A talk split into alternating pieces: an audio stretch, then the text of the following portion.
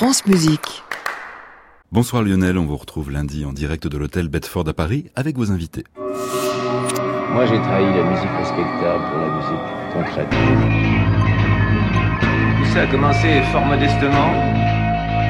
Un incident technique en somme. Tapage nocturne, Bruno Le Thor. C'est le Nova Trio qui sera l'invité de cette émission, un trio teinté de jazz et de musique minimaliste. Mais je vous propose d'ouvrir ce tapage nocturne avec un ouvrage qui vient de paraître aux éditions MF dans la collection Répercussion, un ouvrage baptisé The Most Beautiful Ugly Sound in the World, à l'écoute de la noise. Un itinéraire tracé au cœur de cette musique qui joue sur le rebut sonore. Et pour nous parler de la noise, de son histoire et de son approche, nous avons reçu les deux auteurs de cet indispensable ouvrage, Pauline Nadrini et Catherine Gued.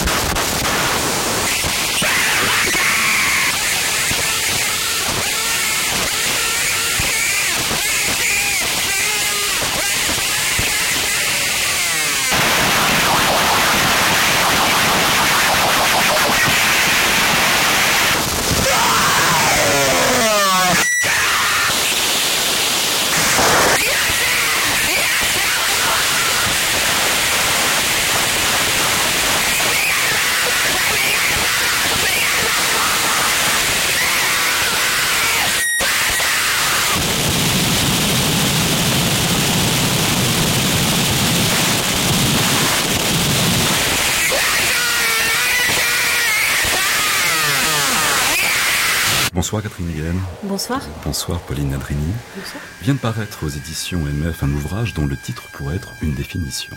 C'est un livre qui se donne pour tâche de penser euh, un genre particulier qui est la noise, qu'on pourrait dire issu des musiques populaires euh, au sens euh, où ces gestes sont généralement le fait d'autodidactes, mais qui a aussi des filiations du côté des musiques expérimentales et de la musique concrète. On a cherché à penser cette musique depuis ses écoutes, à voir comment l'écoute pouvait structurer et apprécier des musiques assez chaotiques.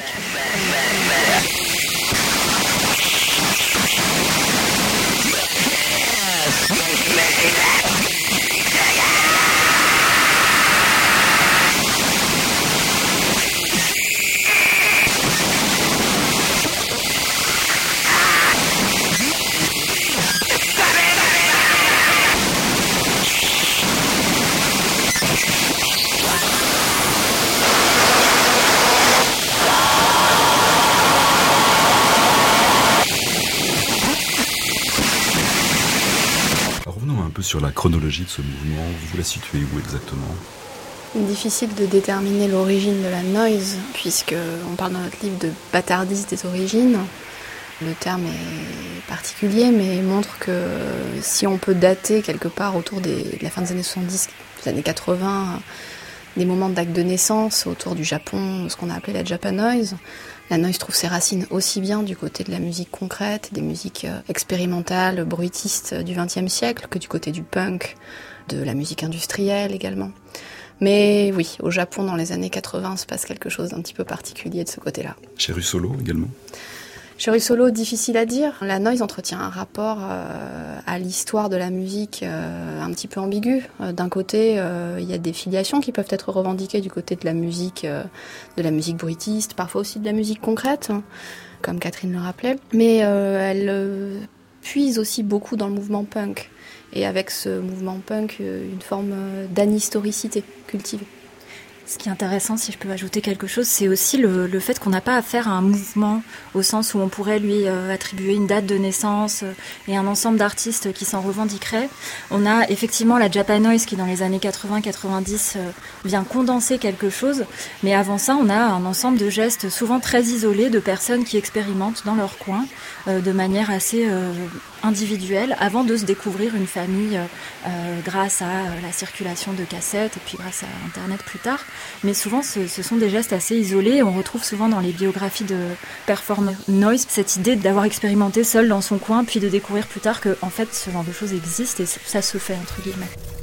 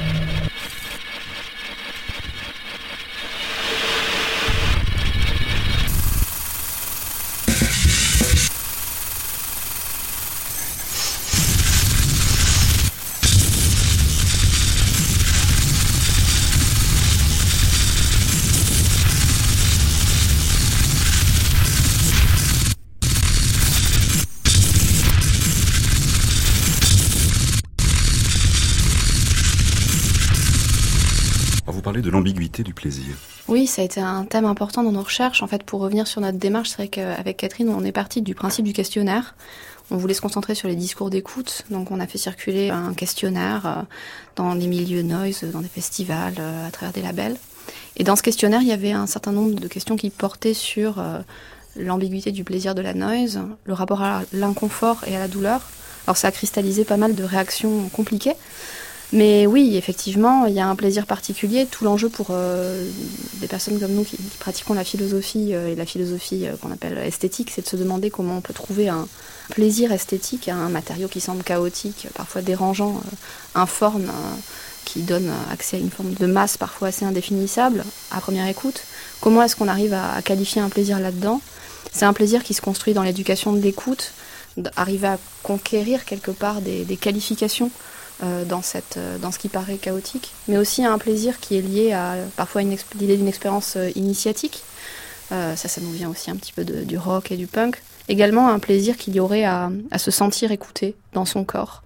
On a parlé dans le livre avec Artaud et Deleuze de corps sans organes, mais l'idée que la noise nous donnerait accès à un rapport intensif au son, qui fait que le corps de l'auditeur est un corps impliqué dans un plaisir. Alors c'est un plaisir particulier qui a un statut esthétique un peu ambigu, parce qu'il est très physiologique justement. Mais euh, la représentation de ce plaisir par les auditeurs euh, donne accès à, à tout un imaginaire.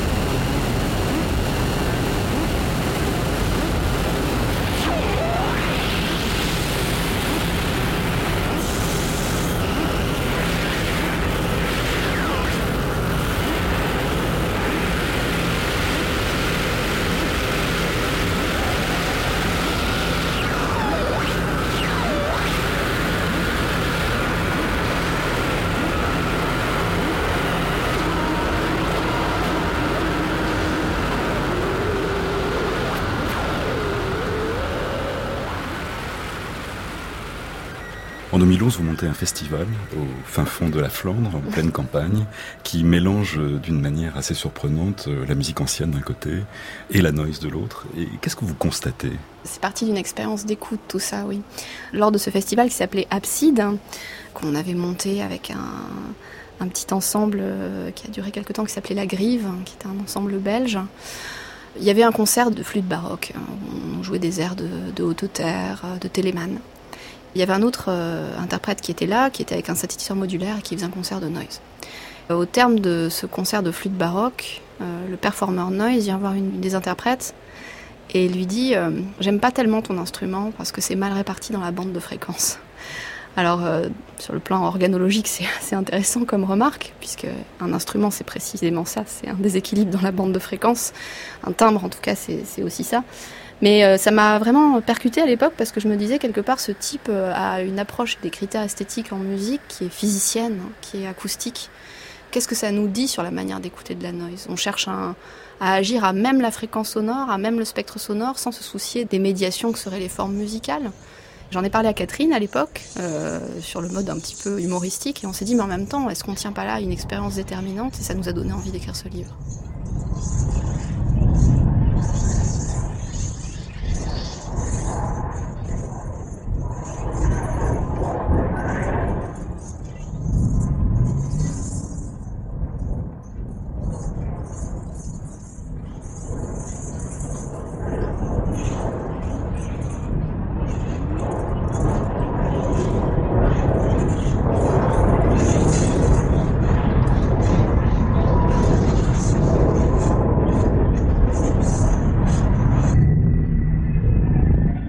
Cette musique semble vouloir casser les codes, ce qui est le cas du punk ou même du dodecafonisme à une autre époque.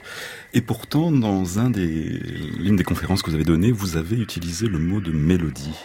Vous dites que derrière tout ça, derrière cette masse sonore, on peut y entendre des mélodies. C'est-à-dire que l'écoute retrace, euh, c'est bon, c'est une musique, comme on l'a déjà souligné, qui euh, euh, détourne les horizons d'attente habituels. On a une culture de l'accident, de l'imprévu, du chaos, et puis des masses sonores parfois statiques qui n'évoluent absolument pas. Mais on voit dans l'écoute des manières de recréer certaines euh, habitudes. Je ne pense pas que ce soit tant pour retrouver une forme de confort que euh, pour euh, se repérer dans ces masses sonores. Et effectivement, la question des harmoniques est parfois mise en évidence. Et puis aussi l'écoute qui trace des lignes, comme pour trouver un fil directeur au sein d'une masse qui sinon perdrait complètement.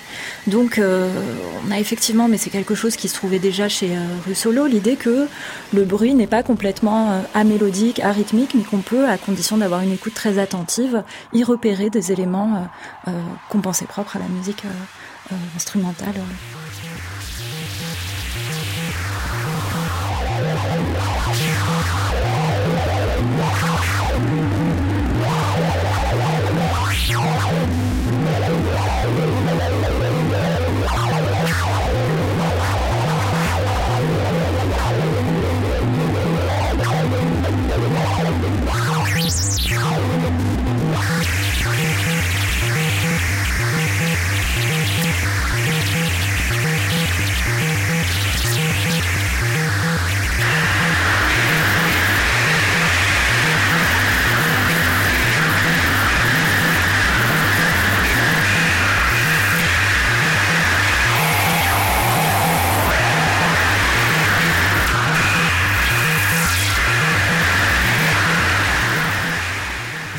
Filiations aujourd'hui entre ce mouvement noise et des écritures. Je pense notamment au mouvement de la saturation avec des compositeurs comme Yann Robin.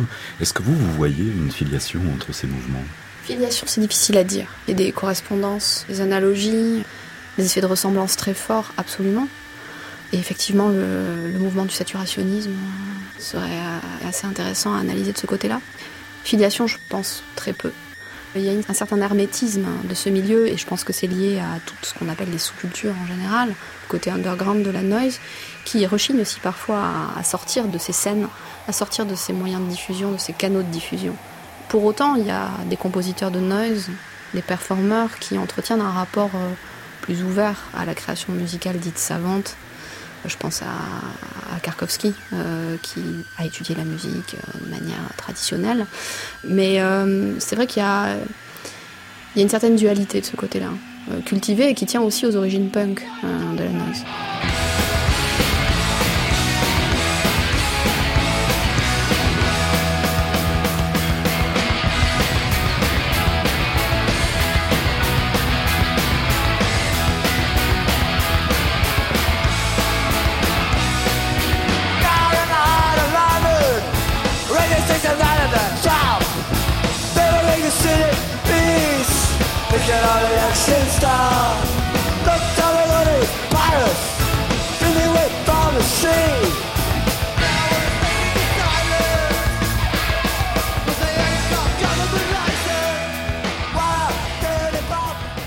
Quelles sont les grandes figures de la noise? Alors justement, c'est relativement problématique de parler de grandes figures dans une scène qui refuse les hiérarchies et où euh, on a une culture du do-it-yourself, donc l'idée que n'importe qui peut devenir performeur. Et d'ailleurs, certains auditeurs ont répondu à nos questionnaires à certaines questions, par exemple la question de la qualité d'une composition, en disant que c'était une question tout à fait déplacée, qu'il n'y avait pas de, de question de qualité. Donc cette idée de recréer des hiérarchies est peut-être problématique. En revanche, on peut dire qu'il y a des figures phares qui viennent peut-être condenser euh, aussi certains gestes. Bon, Merzbo, évidemment, qui est une figure euh, incontournable du côté du Japon. Euh, Masona, euh, GX, Jupiter Larsen, qu'on a interviewé pour l'ouvrage, est assez important par son histoire aussi, parce qu'il a commencé très tôt dans les années 70, lui, à, à expérimenter avec la noise. Mais ce qui est intéressant, c'est qu'il hum, y a une tendance à, je dirais pas déconstruire, mais il y a tellement de collaboration dans ces scènes. Toutes les figures ont collaboré entre elles. Quand on regarde les discographies, on voit que c'est vraiment des réseaux. Il y a une culture du collectif et de euh, aussi de la de la performance euh, unique euh, au détriment des œuvres, ce qui rend plus difficile le fait de cristalliser aussi les choses autour de figures. En tout cas, je voulais vous remercier d'être venu dans cette émission nous parler de cet ouvrage. Est-ce que quels sont vos projets? Vous travaillez sur d'autres ouvrages? Actuellement, de mon côté, je travaille sur deux projets. Un projet qui est un ouvrage ouvrage sur une figure qui pour le coup est tout sauf punk et, une figure de l'institution qui est, qui est, la figure de Pierre Schaeffer autour des rapports entre la musique concrète et la philosophie de la perception au XXe siècle. Et un autre projet plus général qui porte sur les questions autour du réalisme, du field recording, de l'enregistrement et du naturalisme sonore. Moi, je prépare un article sur euh, l'éducation de l'écoute dans le cas du métal extrême, avec une démarche un peu semblable à celle du livre, mais plus individualisée. J'ai fait des entretiens longs avec des auditeurs pour voir comment se cultive le goût des euh, sonorités rugueuses, abrasives, euh, des sons a priori agressifs ou effrayants. Comment est-ce que dans ces parcours, on se familiarise progressivement avec ces sons? Eh bien, Catherine Gued et Pauline Adrien, je vous remercie beaucoup. À bientôt. Merci. Merci.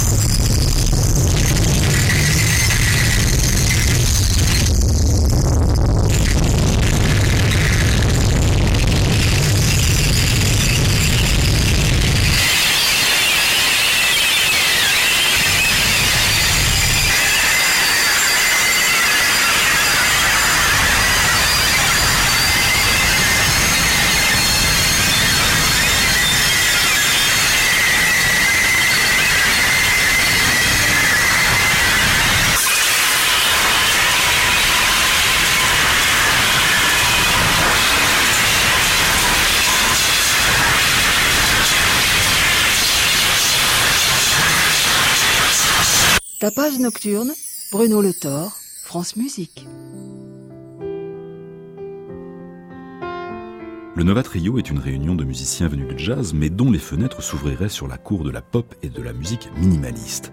Pour Ostinatom, son nouvel opus discographique, le langage de ce trio, formé de Claude Terranova au piano, Christian Lété à la batterie et Arnaud Cuisinier à la contrebasse, repose sur une écriture rigoureuse, bousculée par des improvisations inattendues et inentendues. Le Nova Trio est l'invité de ce tapage nocturne.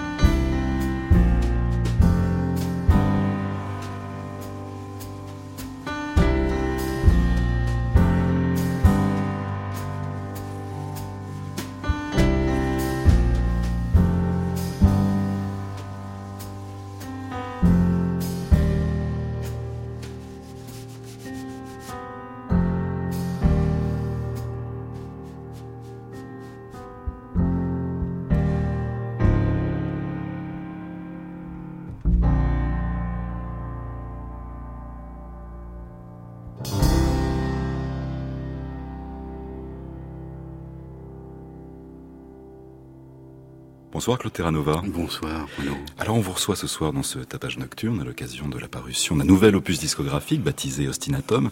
Euh, comment vous avez conçu cet opus? Il s'appelle Ostinatum parce qu'il y a quelque chose d'ostinato. Il y a voilà. Donc il fait référence effectivement à la musique répétitive de blues, de Ben Harper, de Dafer Youssef, de Agnès Obel, de Eric Bibb.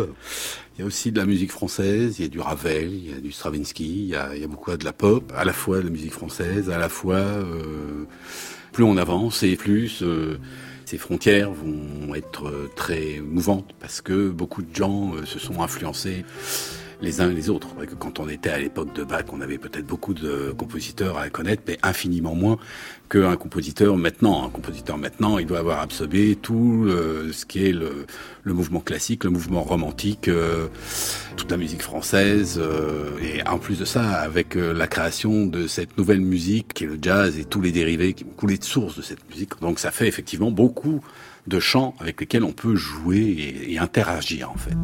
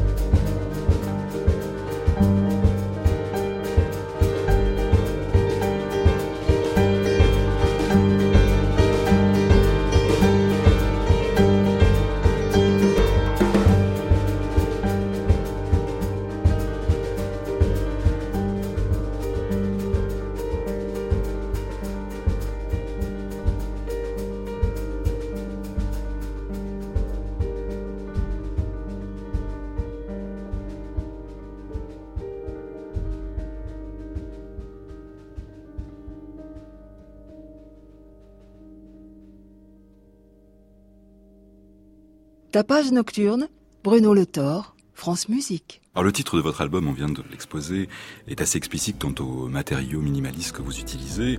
Vous venez de le dire, euh, on retrouve parfois euh, cette pulsation euh, présente dans l'école minimaliste américaine, notamment new-yorkaise.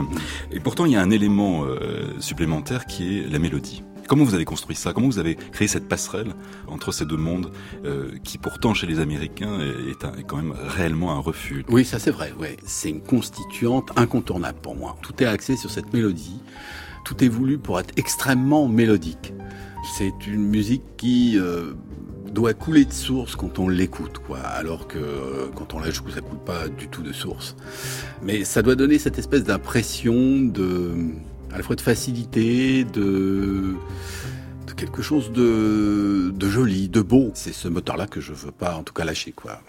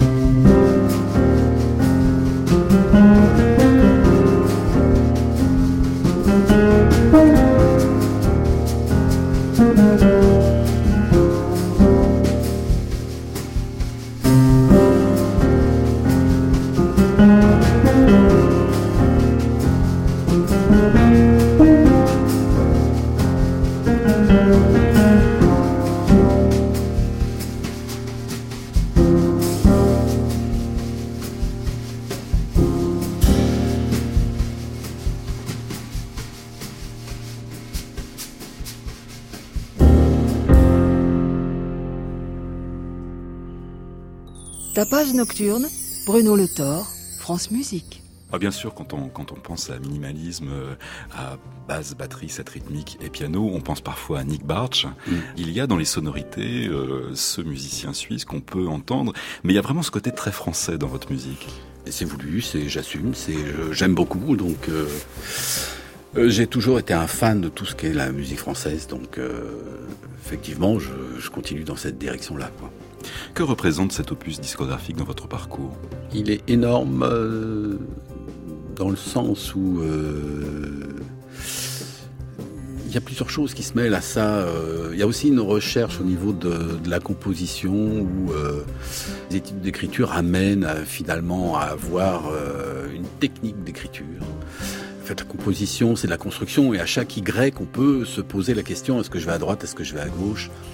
Les études d'écriture permettent effectivement de balayer un champ extrêmement rapidement et de savoir quelles sont les possibilités à chaque fois les possibilités qu'on peut prendre. voilà.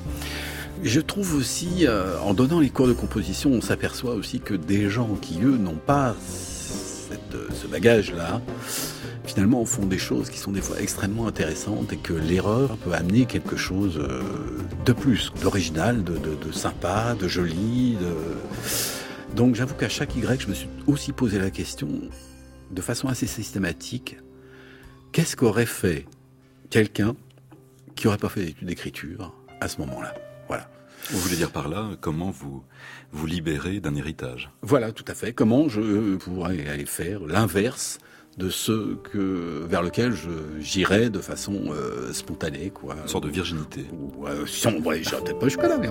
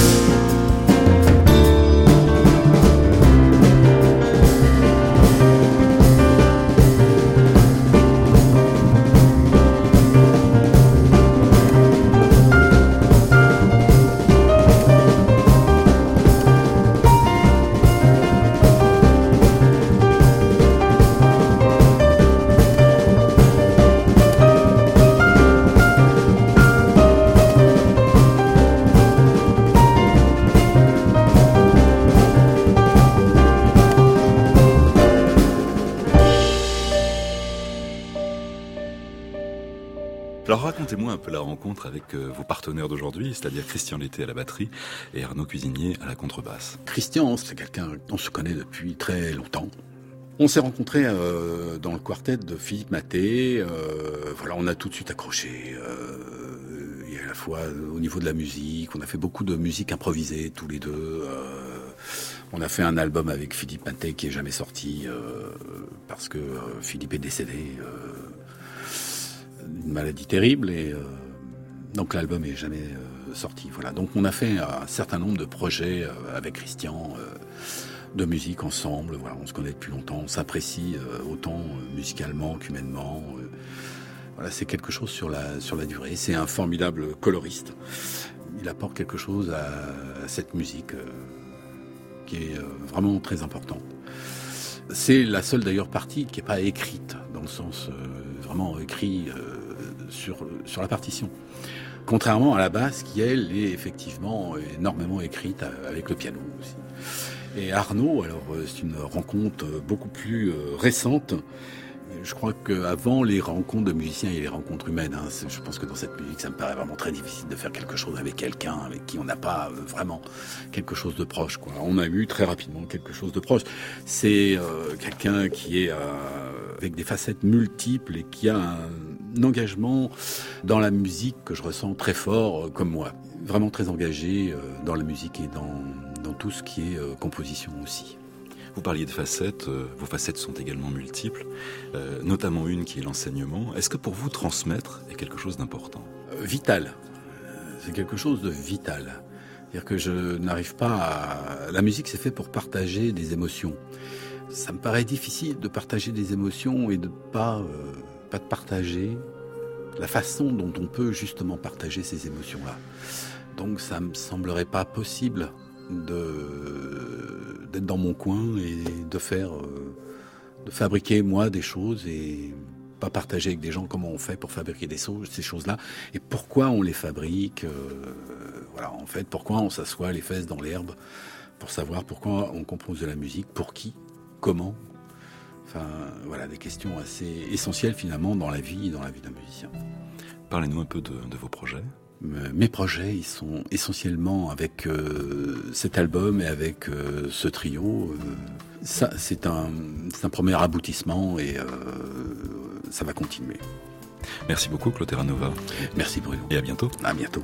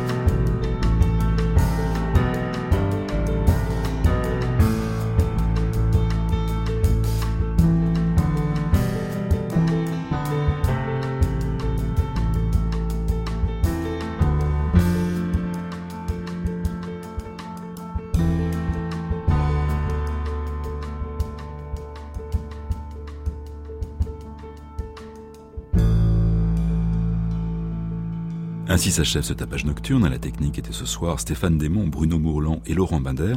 Attaché de production Soisic Noël. Réalisateur Bruno Rioumaillard. Il est temps maintenant de retrouver Anne Montaron et sa création mondiale. À réécouter sur francemusique.fr.